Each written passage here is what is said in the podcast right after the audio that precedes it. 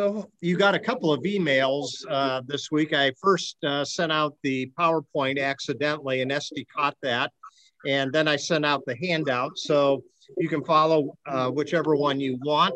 And um, we have it here on the screen in the social hall. And uh, of course, uh, we have the printout as well. We are in James chapter one. We introduced it a couple of weeks ago in a um, subject that I'm calling Wisdom Walks This Way. Then we looked at verses 2 through 11 last week. And then um, tonight we're going to begin at verse 12 and we're going to go down through the end of chapter 1. So, the way to get started is we want to um, first have an introduction to this section that we're going to look at tonight. I think it helps to get a little bit of an overview of what uh, the paragraph is doing there is a connection almost that goes back to chapter 1, verse 2, that you could actually jump down to verse 12. I want to try that. Uh, in verse 2 of chapter 1, it says, uh, Consider it pure joy, my brothers, whenever you face trials of many kinds, because you know that the testing of your faith develops perseverance. Then, if you jump down to verse 12, it's almost as if it picks up right there. Blessed is the man who perseveres under trial, because when he has stood the test, he will receive the crown of life that God has prom- promised to those who love him. But what's in between verse 2 and verse 12 is very important, and that is the subject matter of wisdom. And it tells us to um, call upon God specifically in times of trial. And I think where it's going is hopefully our trial does not become a temptation. Now, you'll notice on the screen uh, that uh, there's a word that is used and translated here. We don't notice it in English as much, but it is um, the same word that is translated uh, for trial in verses 2 and 12, uh, as well as the word tempted. So in verse 13, it says, When tempted, no one should say, God is tempting me. So these are the same Greek word, uh, peirasmos. And in one case, it's translated trial. In the other case, it's translated tempted.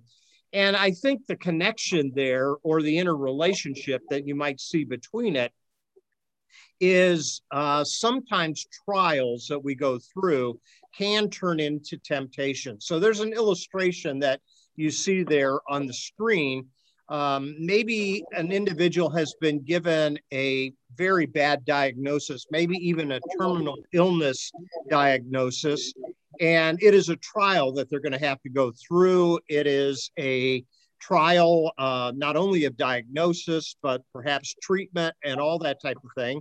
And in the midst of it, if things do not go well, if there's no hope at the end of the tunnel, uh, then perhaps that trial can become a temptation because sometimes people can become bitter toward God. Um, and as they become bitter toward God, um, then they lose hope. So sometimes trials can turn into temptations. And I think that's kind of what James is anticipating. He's anticipating possibly uh, this group of people, whatever trials they are undergoing, again, this is early in the history of the uh, first century. Uh, James, as well as Galatians, um, are both uh, very early books. So perhaps James might be the very earliest book that we have in the New Testament. So, whatever trials they are going through, is probably not the severity that you find toward 90 AD, toward 100 AD, when the Roman Empire begins to persecute uh, the church, and actually um, uh, martyrs are part of the church history. So, whatever trials they are going through at this point, um, they are um, going through it, and perhaps they are beginning to feel a little weary by it. And so maybe these trials might turn into a temptation. And the question is asked Does God tempt us to sin? And here's where we pick up that there is a resounding negative no uh, in verse 13. When tempted, no one should say, God is tempting me. So this is where this paragraph is going. Uh, there's a little bit of logic that's attached to it as well. Why would God want us to sin, first of all, if his ultimate goal for us is to become mature, uh, to not be double minded, uh, not to be blown about by uh, winds of adversity? Why would he tempt us? Um, would God work across purposes with himself? And I think the answer to that is no. Uh, so James anticipates that, and God uh, is not out to tempt us, but God has this singular purpose of creating in us the maturity and character of the highest quality. So let me see if you have any questions, uh, as that is just kind of an introductory thought to get into uh, the rest of chapter one. How do you um, correlate then the First Corinthians 10 13 with this? Uh, let's go back and read it so we can remind ourselves of it. First Corinthians chapter 10, verse 13. It says here, um, no temptation has seized you except what is common to man. And God is faithful. He will not let you be tempted beyond what you can bear. But when you are tempted, he will also provide a way out so that you can stand up under it. That's a great question. So, is the faithfulness of God here the ability to get us through the temptation? Um, or is it suggesting that God is a part of the temptation process? I don't, I do not sense that God has um, motivation behind it. Uh, it says in verse 13, no temptation has seized you except what is common to man. It seems our commonality, our humanity, in at least as I see here, is part of the temptation process that we go through in life. And, and when we do meet up with temptation, the faithfulness of God is already there. Um, and it, it almost as if God puts some guardrails on it. He will not allow you to be tempted beyond what you can bear. Uh, that might be different for all of us. I'm not sure exactly what our breaking point is, but maybe uh, what Paul is suggesting is keep persevering. Uh, God is going to show up uh, before you break down. Uh, so uh, that's kind of how I look at it. Uh, what how do, what do you think about it? Well, I you know I've always read that trials rather than tempt tempted. You know, uh, we we were always taught you it could be trials, and my thought with that one was I just wish he didn't think I could bear so much. Yeah. But, um,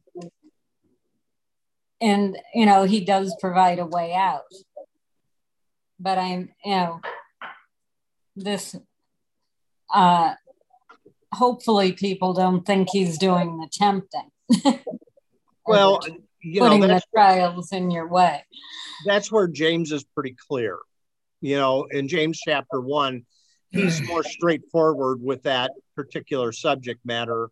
Uh, the Paul passage, I think, probably has a lot to do with a lot of the troubles uh, that the Corinthian church is going through. Very divisive church, uh, church that has all kinds of issues.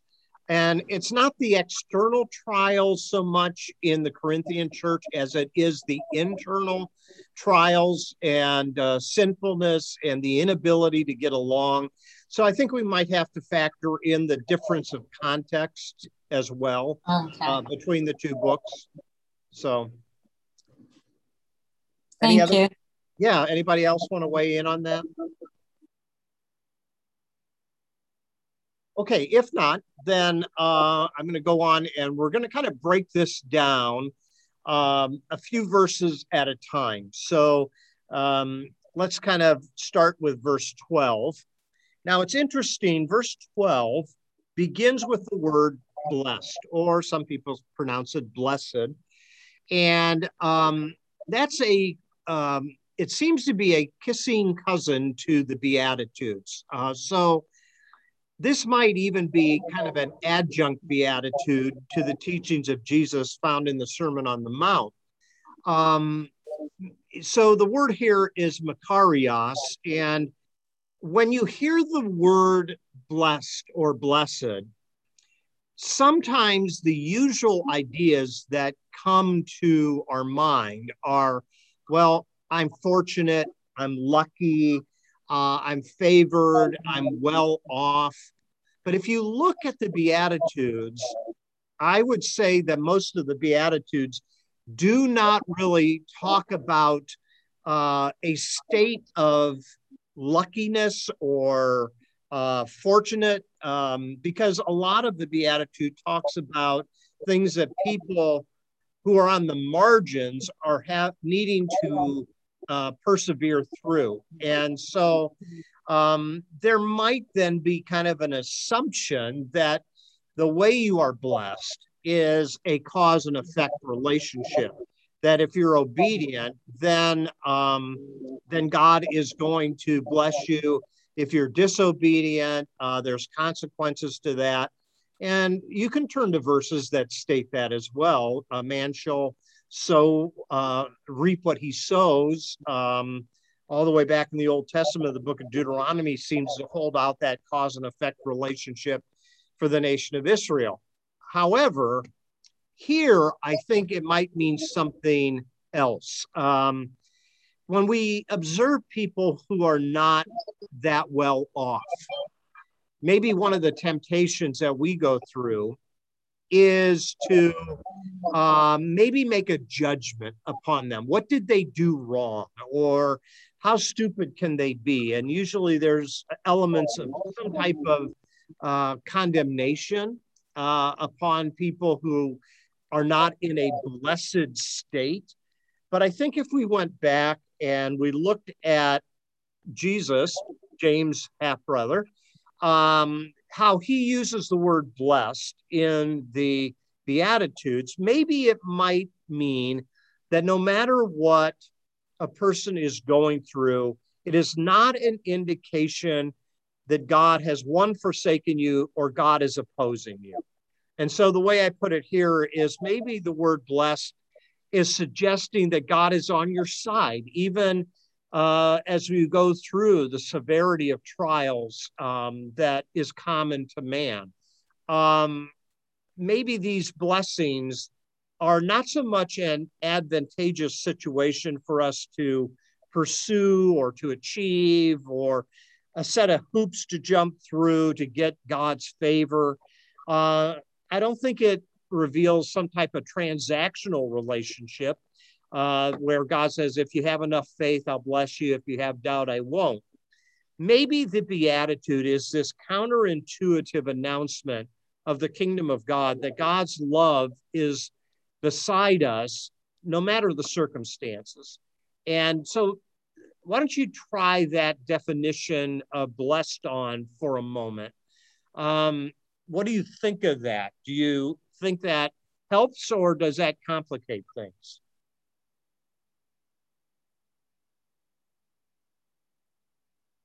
Well, I guess it doesn't complicate anything, so I'll keep going.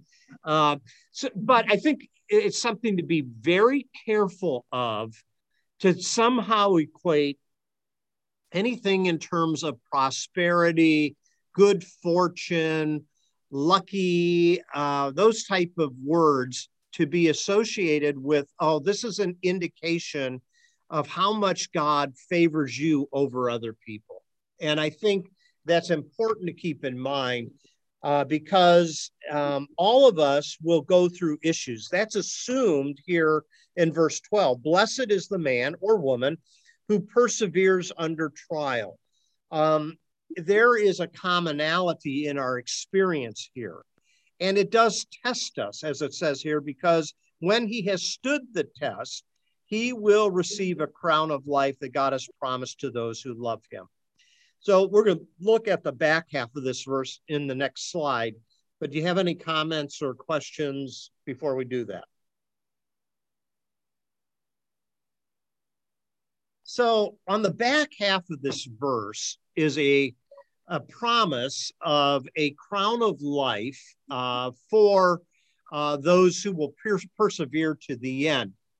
Now, the question I have is what is this crown of life? Um, is this some type of eternal reward that awaits us after we die, or is it some type of uh, award, achievement, accomplishment that can be seen on this side of life? Uh, what are your thoughts on that?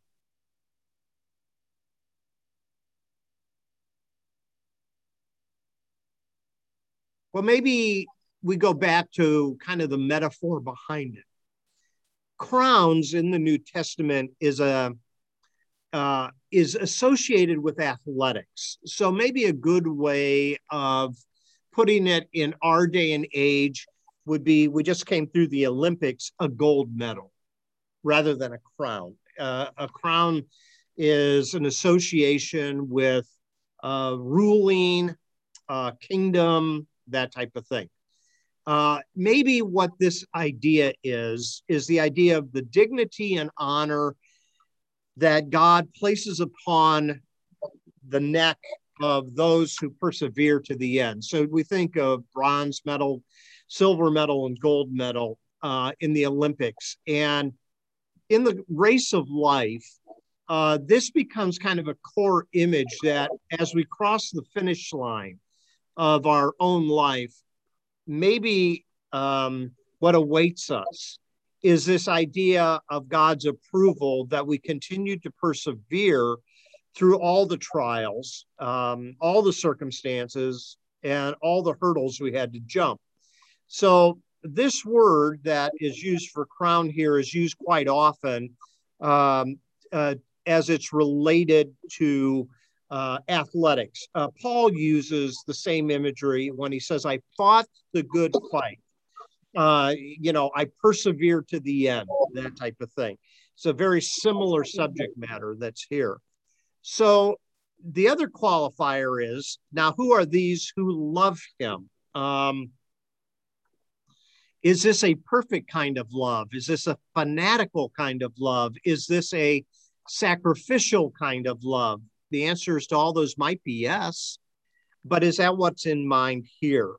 Um, it says in verse 12, he will receive or she will receive the crown of life that God has promised to those who love him. So maybe the love element here is more of a response, our love, our love responding to God's love. And that is because he does not forsake us, as we just read in First Corinthians 10 13, um, then maybe what we understand is that we can still, still feel the love of God even in the most severe trials. In fact, that love might be the only thing that gets us through that trial. And, um, and maybe our love for God through thick and thin, through black and white, through um, all the bruises of life, then is an indicator of our heart. And it's an indicator that we love God and uh, we are responding to Him. What is it that First John says?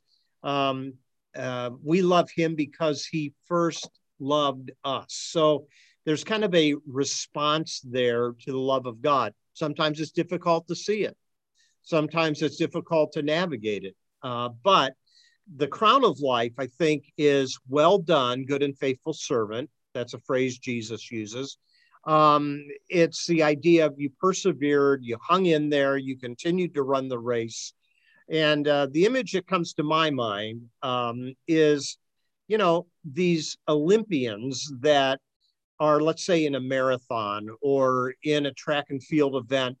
And um, you know, they continue, and some of them, there's footage of those that barely barely got across the finish line, and uh, and yet they persevered and they drug their body across the finish line, and even some of the other athletes sometimes helped them get across it, um, but they persevered to the end, and they did not give up the goal of going across that finish line, and that's something very commendable that uh, James is saying. You're persevering to the very end. God notices it. God rewards. It. You have some thoughts on that?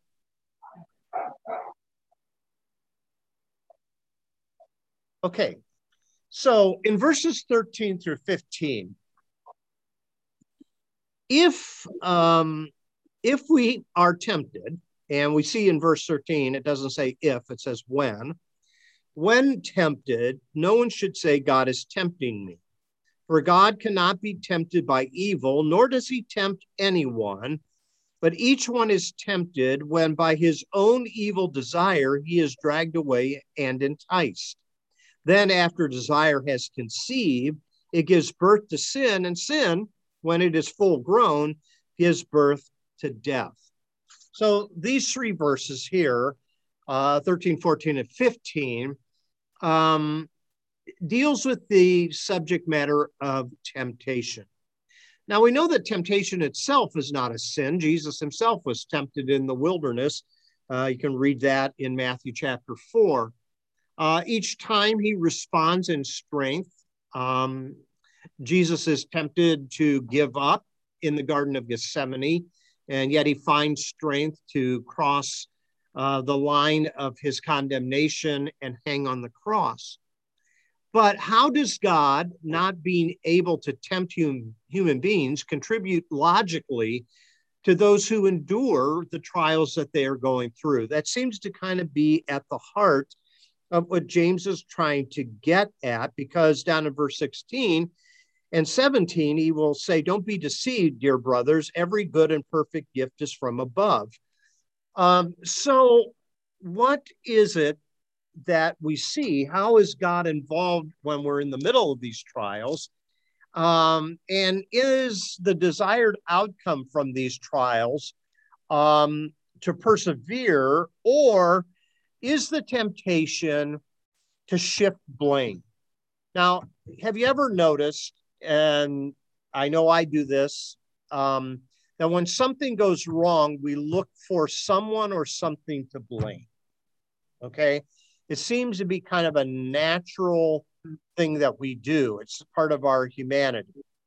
Um, and sometimes other people are to blame for some things. But uh, James tells us don't shift the blame to God.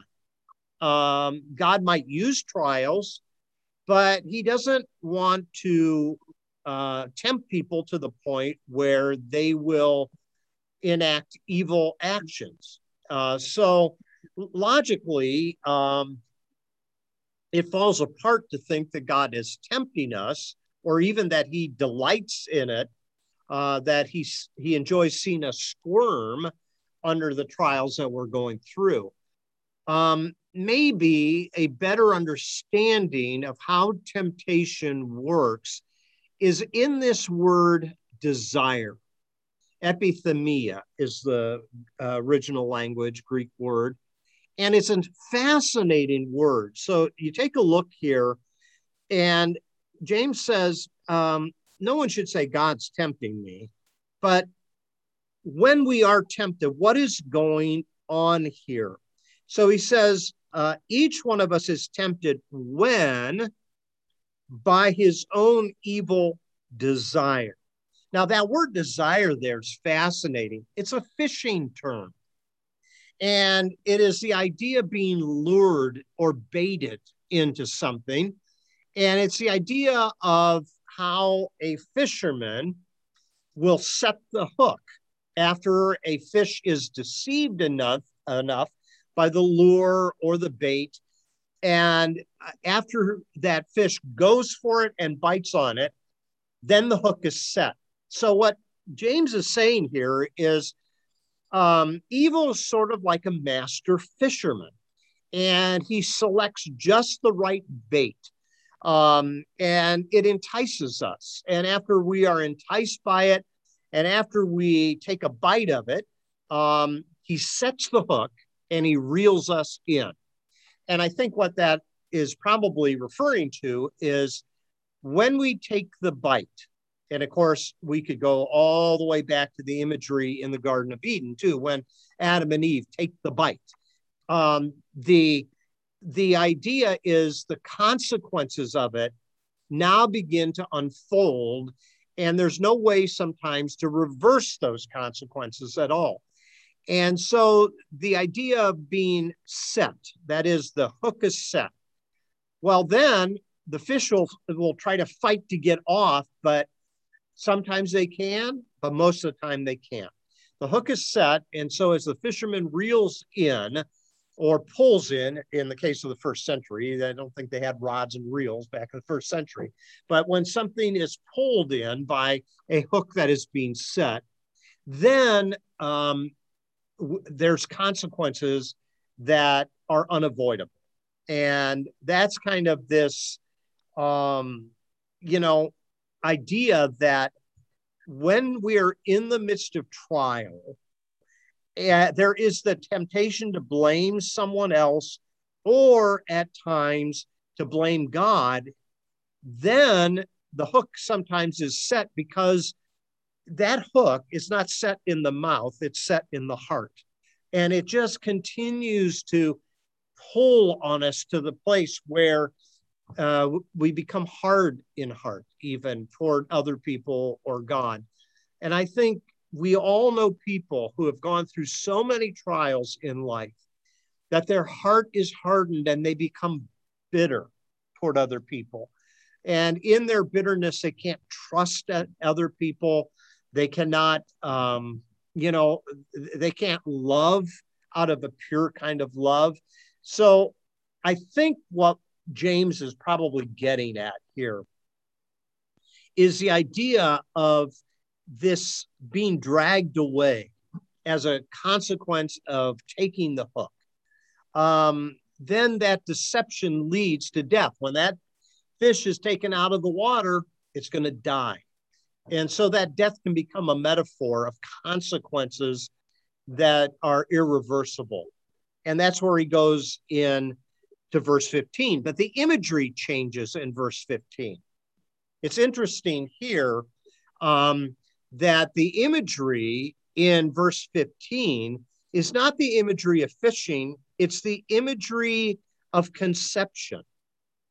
So when sin is conceived, it's going to give birth, uh, when temptation rather is conceived, it's going to give birth to sin and it grows. Notice it says, then after desire has conceived, it gives birth to sin, and sin, when it's full grown, gives birth to death. It's the idea of just like a birth of a baby, that baby doesn't stay small. That baby grows sometimes pretty quickly over a course of a few months. You go, oh my goodness, this baby has doubled in weight. It's put on several inches in height, that type of thing and that so the imagery has changed here from uh, kind of a fishing term being dragged away to the idea of desire conceiving giving birth to sin and then it's just going to continue to grow so thoughts there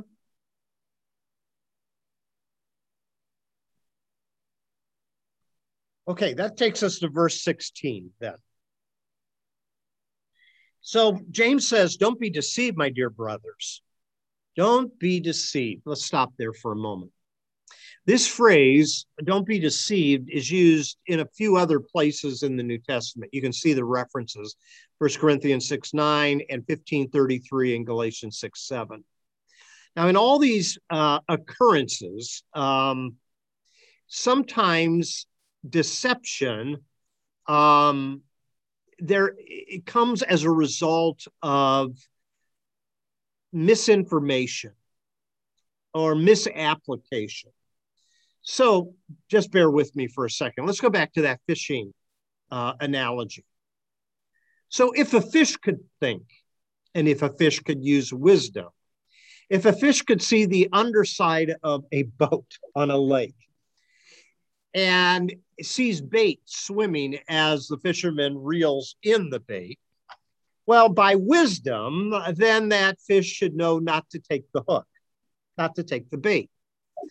But there, a fish does not have that type of logic. So it just reacts, it's instinct. And so they take the bait. And consequently, they get hooked. Now, many mm-hmm. times in the course of trial, we might have some misinformation or a lack of wisdom because this goes back to verse 5 in the first chapter here. If any man lacks wisdom, let him ask of God. If we don't have the right wisdom or the right working knowledge of something, it's easier then to be deceived. And the crucial piece of information that James is getting at, at least at this point, is well, that did not come from God. God is not the source of evil. Now, that's a long standing discussion. What is the source of evil? Uh, it's a philosophical question um, that goes way back. But um, James is insistent that God is not the source of evil, but God is the source of good, and he's not going to deviate from his goodness. Um, and so he is saying here, don't be deceived, my dear brothers or sisters. Um, and if James can get the reader to grasp this, um, there's one less temptation for us, and that is God caused this. God is to be blamed for this. Uh, this is the struggle of the book of Job in many ways. Uh, it's the wrestling with where did this come from? Why did it come? And who is to blame? Job, Job's three friends say he's to blame. Job is this close to blaming God, it, and he wants to hold a court case um, with God to figure out if God is guilty. But um, the book ends by basically saying, well, these are things that are too deep for you to fully understand, Job. And if you read chapter 38 through 40, you'll find that he uses creation as a way of explaining hey, if you don't know how the created order works, how can you possibly understand how uh, the philosophical or metaphysical works? So, um, James here is telling us that um, deception goes way, way back. And in fact, you can go all the way back to the garden in Genesis chapter 3. And this imagery of the first couple uh, being deceived is to blame God for the situation and um, and to indict God that God is not good. He's withholding something from you. And because he's withholding something from you, you need to take the action into your own hands. And I think James is saying, don't be deceived by that. Don't be deceived by that. Thoughts there? So now in verses 17 and 18, we come to this declaration that tells us that Every good and perfect gift is from above, coming down from the Father of the heavenly lights, who does not change like shifting shadows. He chose to give us birth through the word of truth, that we might be a kind of first fruits of all he created. So let's break this down a little bit. So James is insistent that God is good. And that goodness goes all the way back to creation itself. You'll notice here it says, Every good and perfect gift is from above, coming down from the Father of the heavenly lights. That's creation language. Uh, so in Genesis chapter 1, the affirmation of the goodness of creation comes from the fact that God is good. And um, the psalmists, especially, if you want to do some devotional reading, you can look at those references. The psalmists, especially, go back to creation to affirm the goodness of God. The creation reveals goodness in the way it was brought together. And it's an indicator of the character of God as well. And guess what word is used in the Old Testament? Tov. Remember that word? We used it in uh, our uh, Sunday morning series. So the idea here is God is wholly associated with goodness. And because he has been good since the beginning of creation, then you can be sure that he does not change. Um, every good and perfect gift is from above. It comes down from the Father of the heavenly lights, who does not change like shifting shadows. This idea of the Father of lights um, is this idea of God who, who loves light, not darkness. The shifting shadow is this idea of darkness. And that is a, uh, a very popular uh, contrast through the whole scripture light versus darkness, especially in the Gospel of John. You'll find it quite frequently. Um, so James is affirming God's creative goodness to bring the created order. Uh, but he continues to act upon that goodness. And now that brings up questions many times, I think, that we often ask. So, a hurricane, a tornado, a tsunami, an earthquake, things like that, that sometimes come into the created experience of mankind. Well, where is God? Um, and, you know, uh, I guess God does create uh, terrible things because he allowed this or he allowed that. And what James, I think, is insistent upon without going into the way creation actually works is that God is not behind tragedy. Um, and when there is tsunamis and earthquakes and hurricanes and tornadoes and fires, there might be some human contributing cause to some of those, but some of it is just the way the world is arranged. You know, the plates of the earth shift and different things like that. And and mankind sometimes is the brunt of some of those seismic activities. But um, what we find, I think, is that James is insistent that God is up to doing good things, new things, things that are uh, wonderful. And he indicates that in the next comment that he says in verse 18 He, God, chose to give us birth through the word of truth that we might be kind of a first fruits of all he created. So he's saying here, well, God gave to you a new way of looking at your life and looking at him and looking at the world. And you are kind of the edge of a new creation that God is up to. The old creation has its its downfalls, it has its sin, it has its evil. But God is up to doing a new creation. And of course, Paul will complement that when he says, if any man is in Christ, he is a new creation. So, the way I put it in the last point there on your slide is God has chosen to give new birth to enhance a new creative order. He causes his people to grow, going back to the maturity theme here, so that they might be the best part of creation. So, uh, in many ways, God's goodness is to be reflected in the goodness of people and the way we treat other people. And um, that's what Jesus will say makes you a light and salt in the world. Um, so, how is it that we are perceiving God? And if we're perceiving God as a good God, then as we persevere through trials, we'll try to be good to other people as well.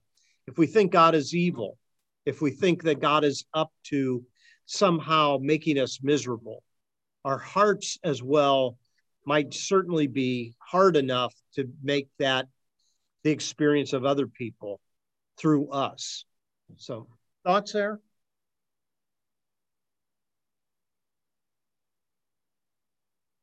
So he chose to give us a new birth. Now, this is a parallel to verse 15. Go back to verse 15. Then, after desire conceives, it gives birth to sin, and sin gives birth to death. It's back to the human development analogy. So, th- this parallel here is God's not going to tempt us to sin because sin gives birth to death, but God gives birth so that we might have life. Now, how does this birth come about? It comes through the word of truth, it says here. Um, now, the big question is what does James have in mind? Remember, there's no Bible at this point. Okay. So he's not talking about the Bible. Um, my take on it is the word of truth comes from the one who claims to be the truth. That's Jesus. And so I think what he's probably talking about is this idea of the word of truth that we experience through the teachings of Jesus can be then taken all the way back to creation when God uses this imagery of speaking the, into existence the created order. Remember, John 1 1 says, In the beginning, that's creation language, in the beginning was the Word, and the Word was what? With God, and the Word was God. So maybe what these connections are is the idea of the one who is the truth, Jesus, is the one who is the word that goes all the way back to the created order. And this imagery carries forward. The word of truth then comes through two things, at least I think in James' mind. The first one is creation. Um, what we find here is his references to creation, then parallels and complements what Paul says in Romans chapter 1, when Paul tells us that, um, that the created order reveals the glory of God. But the word of truth then is most ap- uh, applicable to Jesus, who claims to be the truth, and it is through his teaching. Uh, so this idea here um, of creation and new creation coming through the word of truth results in kind of a first fruits of what is to still come. So in the Old Testament, first fruits was offering to God a portion of the agricultural crop that was first harvested. It was also the best of the harvest, usually. So, um, you know, if you have any type of, um, you know, fruit or vegetable, you have some of it that's good and some of it that's not so good. Um, and so, our front tree out in front of our house this year had more apples on it than in the past four years. Some of them were really good. I mean, they were perfect. Some of them, eh, not so much. They had spots on them. And then some of them had some worms in them. So the idea of the first fruits that goes back to the Old Testament is giving God not the not the apples with the worms in them, but giving God that that good, crisp gala apple that not only looks good, but tastes good as well. So it's this idea of giving a portion back to God and giving God the very best. So here's how we might put it God gives new birth so that as He causes us to grow and mature, we might be the best part, that should be part, not past, should be the best part of His creation. And then we give all those actions back to God uh, as part of the, the offering of love. We give him our best time. We give him our best treasures. We give him our best, uh, and we don't give him our leftovers, but we try to give him the very best of our energy and our talents and whatever it may be. So, this idea of birth again is this idea of development. So we come into the faith and we're like babies. Paul, again, will talk about how we're kind of like infants and we grow over a course of time. And the things that we grow in are not only maturity, but wisdom, and not only wisdom, but in service to God as well. And hopefully, the more we have lived within the goodness of God, the more we want to give the goodness of our own heart back to God as well. And so it's this idea of development, and it takes time. And uh, we should not look down upon those who are not there yet, just like we don't look down upon a one year old not being able to walk yet. It'll come, it'll come in time. And then they'll not only be able to walk, but then they'll be able to run. And then we're in real trouble, aren't we? Because they're going to get into things that we don't want them to get into. So that development imagery comes back here in verse 18. Have some thoughts?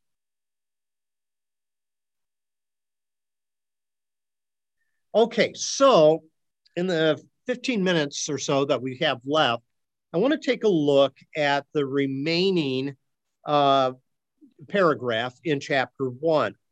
So I'm going to read it, and then you can kind of see how I've outlined it on the slide there. It says, My dear brothers, and always when you see brothers, assume there's a sister in there as well, okay? My dear brothers, take note of this. Everyone should be quick to listen, slow to speak, and slow to become angry. For man's anger does not bring about the righteous life that God desires. Therefore, get rid of all moral filth and the evil that is so prevalent, and humbly accept the word planted in you, which can save you. Do not merely listen to the word and so deceive yourselves. Do what it says. Anyone who listens to the word but does not do what it says is like a man who looks at his face in a mirror and after looking at himself goes away and immediately forgets what he looks like. But the man who looks intently into the perfect law that gives freedom and continues to do this, not forgetting what he has heard, but doing it, he will be blessed in what he does. If anyone considers himself religious and yet does not keep a tight rein on his tongue, he deceives himself and his religion is worthless. Religion that God our Father accepts as pure and faultless is this to look after orphans and widows in their distress and to keep oneself from being polluted by the world. So, the first part of chapter one deals with maturity. Uh, the second half is a con- concentration on activity. And that is what does a maturing faith look like? So it involves hearing and doing the word of God. And now, for us who have a canon of books that we look to, um, we can say it's the scriptures. Um, for those who do the word of God, there is this idea of being blessed, of an awareness that God's on our side and and uh, he will not leave us. So James is going to transition from the subject of maturing in general to how it works itself out in relationship to specific issues. And he includes three of them that he will come back to later in the book controlling the tongue, caring for those who are less fortunate, and how to deal with the cravings that come from within us. So We'll come back to these subjects because James is going to come back to them later in the book as well. But what we see here is the kind of overall introduction to this last half. And remember, this is all going together. When this scroll initially came out, there's no chapter divisions and there's no verses. So this is just one thing that continues to flow. But into this new section, he introduces it by talking about rejecting evil uh, by crowding it out with the implanted word that God gives. So we're told to reject all kinds of evil and vice and not to serve it, um, but to do that which brings life, not kills life. So, what he is talking about is first of all, slowing down in our reactions.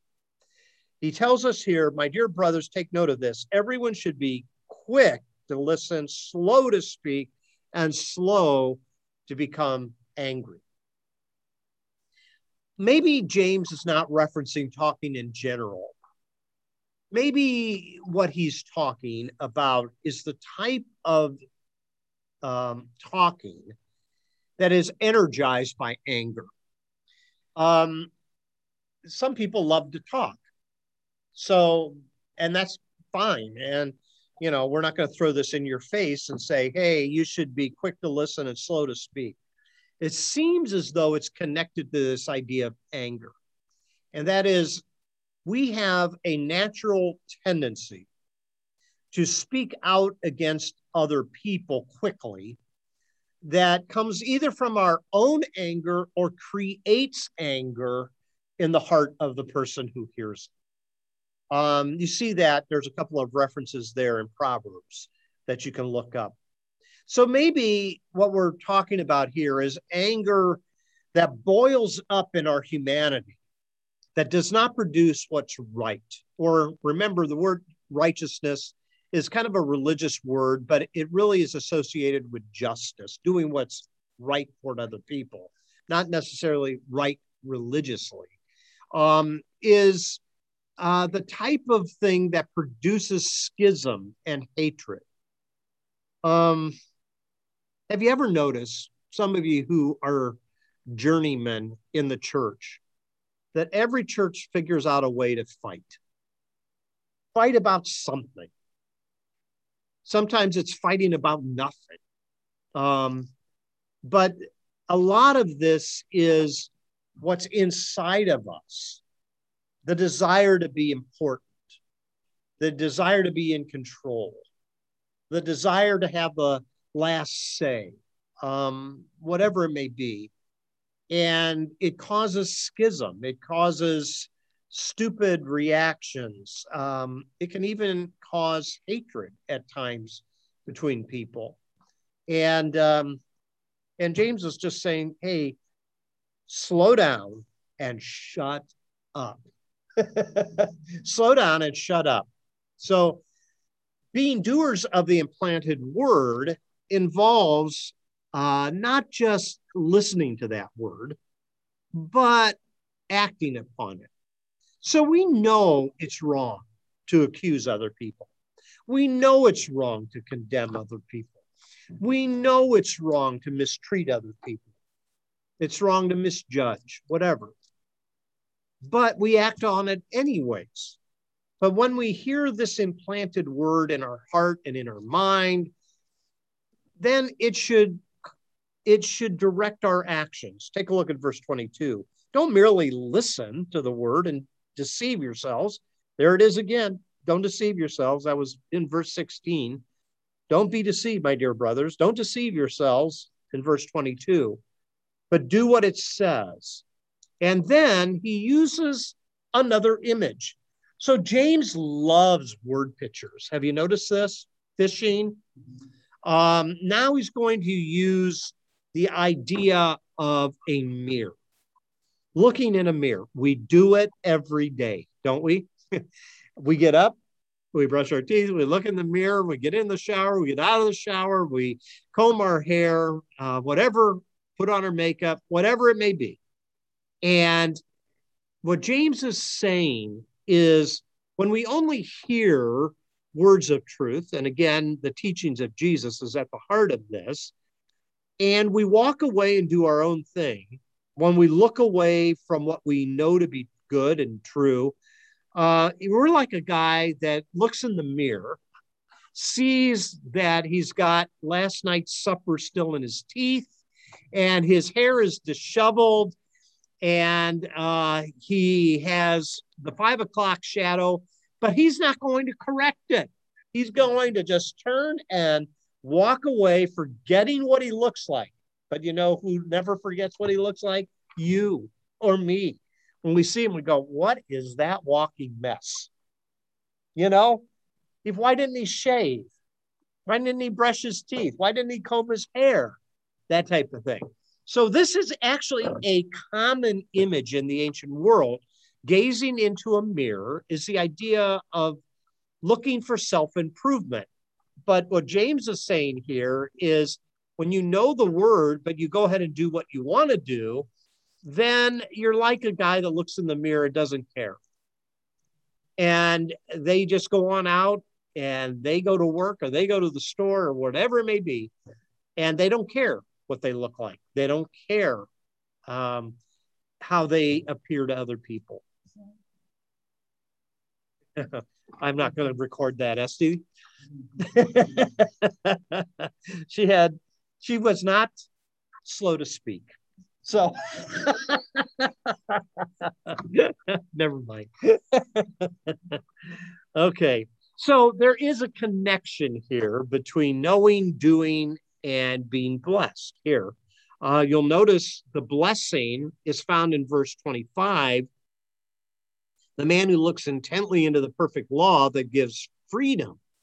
So the blessing is freedom. Um, he's not forgetting what he's heard, but he continues to do it, and he will be blessed in what he does. Now, here we come back to that word blessed again. And I earlier said God is on your side. Um, I'm still going to hold to that definition here because I think another definition of it could quickly lead to prosperity theology. And that is, you name it and you can claim it. Uh, and I don't think life really works that way. I think it is such that the blessing in what we do is having the freedom from guilt and shame and other things that might condemn us. We live with nothing weighing us down. Uh, I may maybe that's what James has in mind. I don't know for sure, but it does seem as though part of the blessing of doing what we know, that is wisdom, is the freedom to walk without the heavy burdens that many people carry. So, what do you think? Any thoughts? So let's come down to the last couple of verses then. Now we're introduced to the word religion. Fascinating. So this comes about pretty early in the um, first century here. James talks about being religious, and he's talking about religion as an entity. And he talks about pure religion versus um, versus something that has been corrupted. So he's saying pure religion is more than outward piety. So think about religion and all the rituals that go with religion. I don't care which religion you choose. You can choose Christianity, you can choose Buddhism, you can choose Hinduism, you can choose Islam, you can choose any of them. They all have their rituals. I don't know if, if I don't care if it's praying five times a day uh, or offering up a perfect sacrifice or um, not eating leaven uh, in certain foods on high holy days in Judaism. There's rituals that all religions have. So it's easy to fool other people by keeping the outward form of religion going through the rituals, holding to them, but it's not really pure and faultless.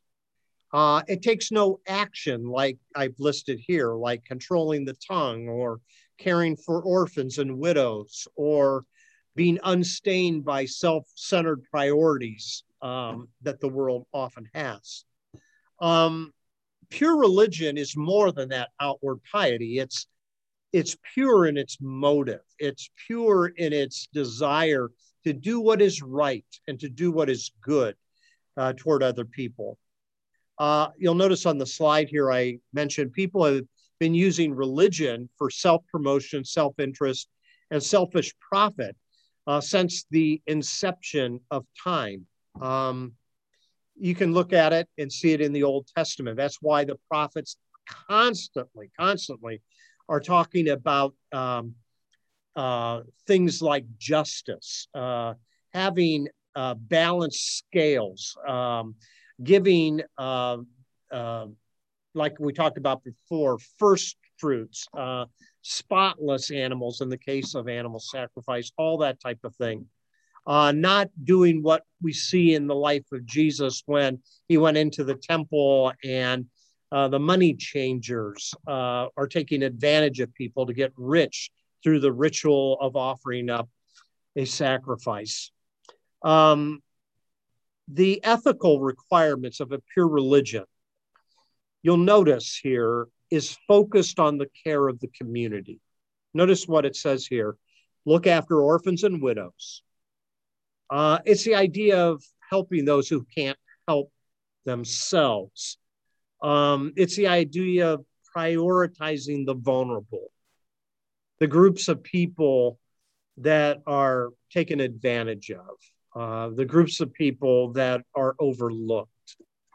Um, pure religion, it says here, is a priority in the community, a community that can often exercise things like power and privilege for their own self um, self interest and uh, promotion and uh, that type of thing. So he's going to come back to these things, but here he introduces it. And he talks about don't be like the person that walks away from the mirror, but look deep into the mirror and let it control your tongue and let it control your heart and let it look out for people who need your help and need your generosity. So it seems to me that one temptation of religion is what I want to call colonization. And what I mean by that, if you have a few more moments, I just want to kind of finish up tonight's study with this thought.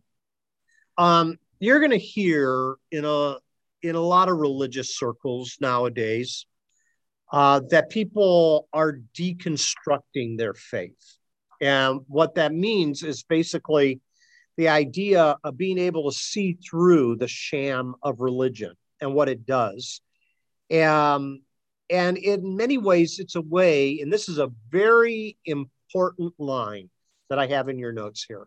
It seeks a way out of simplicity, recognizing complexity while embracing perplexity through humility and honesty. I think that's the most important line I have in our study tonight. That is, how do you work out your faith? and you work it out by moving beyond simplicity. There comes a time where you got to give up your walker. You got to learn to walk. There comes a time when you got to learn how to drive. And um, maturing is a part of moving beyond simplicity. Now, that will bring some complexity, and that takes some time to work through. And sometimes that perplexity will leave you perplexed. You will not have an answer for every question that you have. You just won't. But you, in humility and honesty, try to continue to grasp these things, wrestle with them. Now, when religion becomes simplistic, it's this way only. And every religion has its components that insist that they are the only ones that are right. When religion does that, it becomes a colonial. And that is, we have the right way and we insist that you do it our way. That's colonialism. Um, you know, in the history of humanity, there's been a lot of colonialism on the political level. level.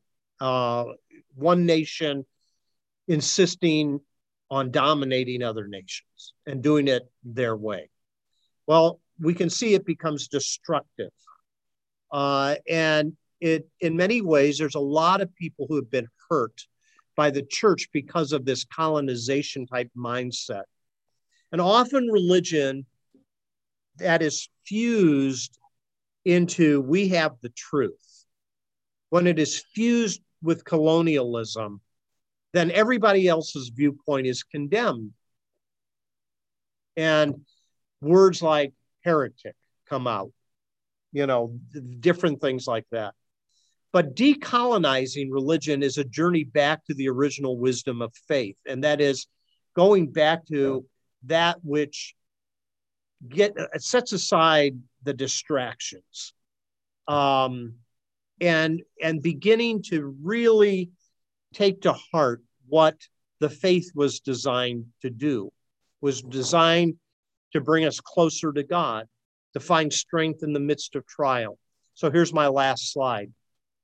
James says that pure religion is that which demonstrates the ability to love, even the unlovable. And often these are the people that are on the margins. So James believes that pure religion is is an is the way to bring some holistic healing to other people, not bring further harm or hurt or shame or guilt through legalism and all these other type of trappings. In other words, faith is a dynamic that's lived out in the reality of time. It's following the way of forgiveness and acceptance and peacemaking and being generous and loving and serving and th- those type of things. And here's the heart. Here's where it comes to. It means welcoming all people, regardless of gender and race and ethnicity, age, physical or mental capacity, education, sexual orientation, and even social, economic, or marital status. Pure religion just has this work of renewing and reconciling and redeeming. But it's a hard work because it involves sacrifice. It involves service. It involves all these type of things. But that, if that is the pure religion, then it can it, it can make our rituals meaningful.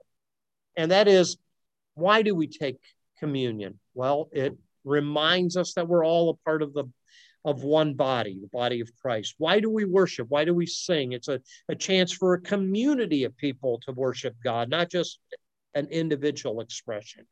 So, pure religion is embedding love in meaningful rituals, whether it's prayer, whether it's scripture reading, whether it's meditation, whether it's communion, whether it's baptism, whatever it may be. That makes sense to everybody?